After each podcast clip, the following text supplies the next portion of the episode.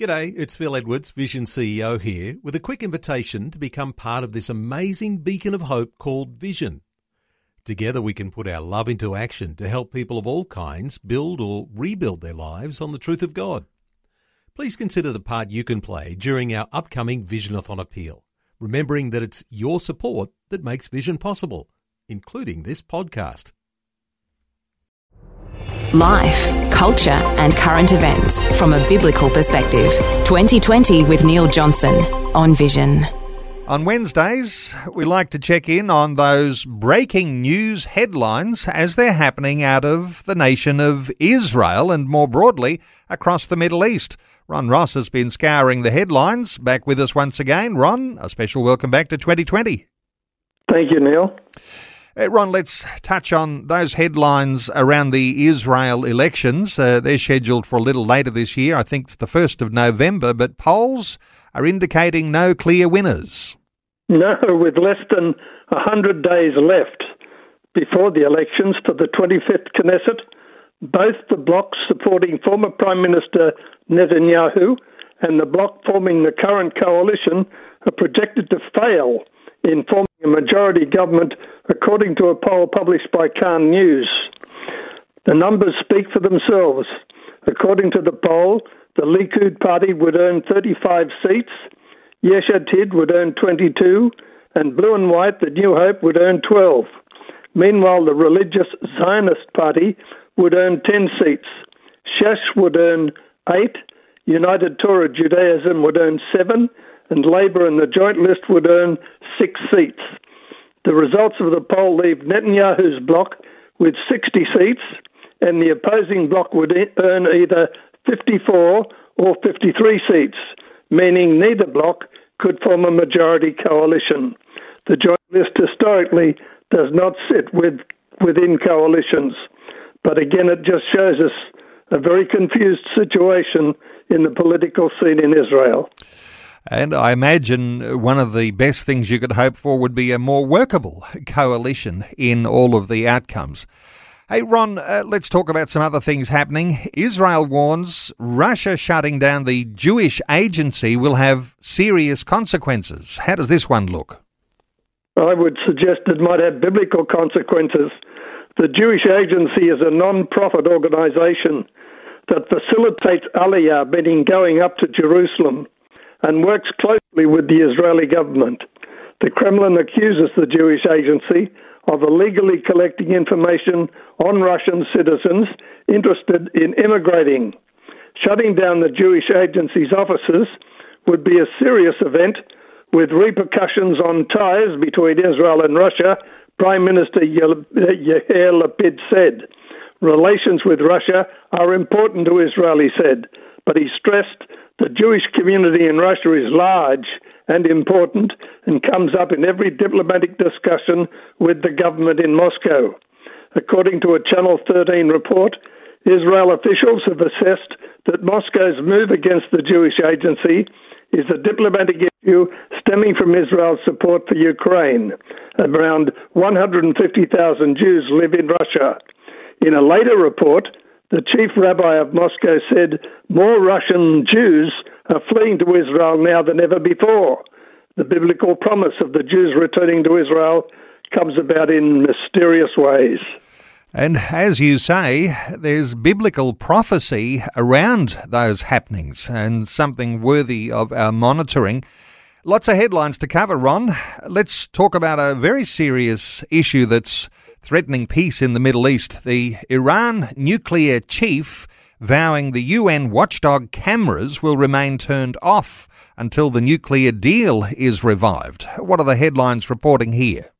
Yeah, the head of Iran's Atomic Energy Organization said that U N surveillance cameras installed at the country's nuclear sites to monitor operations will remain turned off unless the defunct twenty fifteen nuclear deal with world powers is revived. Iran said it removed the cameras last month as talks to rescue the nuclear agreement faltered. We will not turn on the I A E A cameras until the other side returns to the nuclear deal, they said. Islami, the uh, head of the department, said that the whole point of the deal known as the Joint Comprehensive Plan of Action, was to end accusations that Iran's nuclear program is anything but peaceful. As long as such accusations persist, the cameras will stay off.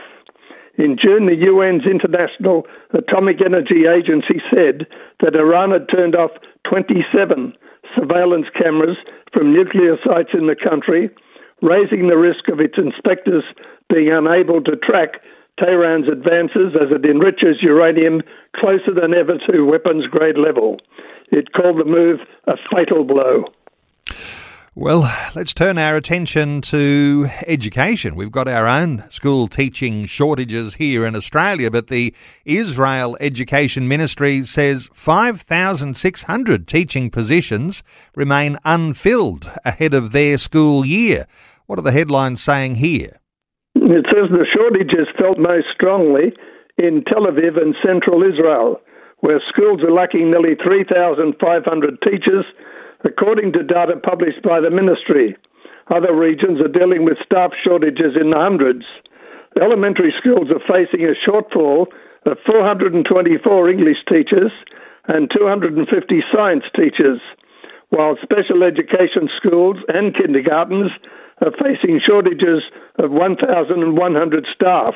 There will also roughly be four hundred sixty unfulfilled science teaching positions. The number of college students pursuing teaching degrees also dropped from thirteen thousand five hundred during the twenty twenty-one academic year to eleven thousand four hundred the following year. Meanwhile, the Israel Teachers Union held a nationwide strike last month over salary disputes with the Finance Ministry.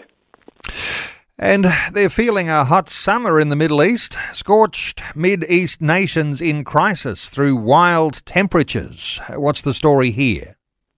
The temperatures in the Middle East have risen far faster than the world's average in the past three decades. Precipitation has been decreasing, and experts predict droughts will come with greater frequency and severity. The Middle East is one of the regions in the world most vulnerable to the impact of climate change, and already the effects are being seen. In Iraq, intensified sandstorms have repeatedly smothered cities this year, shutting down commerce and sending thousands to hospital. Rising soil salinity in Egypt's Nile Delta is eating away at crucial farmland.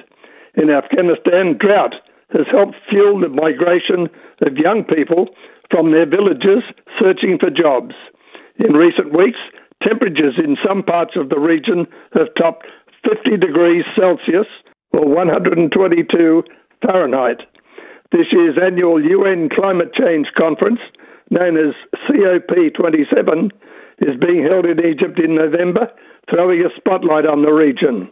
One reason for the Middle East vulnerability is there's simply no margin to cushion the blow on millions of people as the rise in temperatures accelerate. The region already has high temperatures and limited water resources, even in normal circumstances. And Ron, let's top off today's set of headlines with one about Jerusalem's high-tech religious experiences, amazing visitors. How does this one look? Yeah, this is an incredible story. The variety of high-tech religious attractions beckoning Jewish and Christian visitors and pilgrims to Jerusalem is getting even richer. On July the thirteenth, after five years of work, Father Francisco Patton inaugurated the multimedia exhibition, The Experience of the Resurrection, housed at the Franciscans Christian Information Centre inside the Old City's Jaffa Gate. The idea of this exhibition is to offer pilgrims more information about the city of Jerusalem at the time of Jesus and its transformation throughout history, with particular focus on the Church of the Holy Sepulchre. The first room includes a model of Jerusalem as it was two thousand years ago. The topographic diorama gives a sense of the physical location of the Second Temple, the seat of Pontius Pilate at the Antonia Fortress, the Mount of Olives, and Golgotha, the Roman execution ground. The second room, thanks to virtual reality, takes viewers to the Garden of Olives, also called Gethsemane, the place of the olive press. then to the slopes of Mount Zion, where Peter denied Jesus three times before the cock crowed, and finally to Golgotha, or Skull Hill. Wearing three D goggles and sitting in swivel chairs, the twenty visitors are immersed three hundred sixty degrees in these sites and their historic atmosphere. It's amazing how the old, old story can come to life with this very modern state-of-the-art technology. Well, those sorts of immersive experiences, and while they're experiencing those in Jerusalem, no doubt that's available to people who are into uh, all of that sort of high tech and can access some of those experiences online. It's wonderful insights. Thanks so much for a great update once again, Ron Ross. Thank you very much, Neil. Thanks for taking time to listen to this audio on demand from Vision Christian Media. To find out more about us, go to vision dot org dot a u.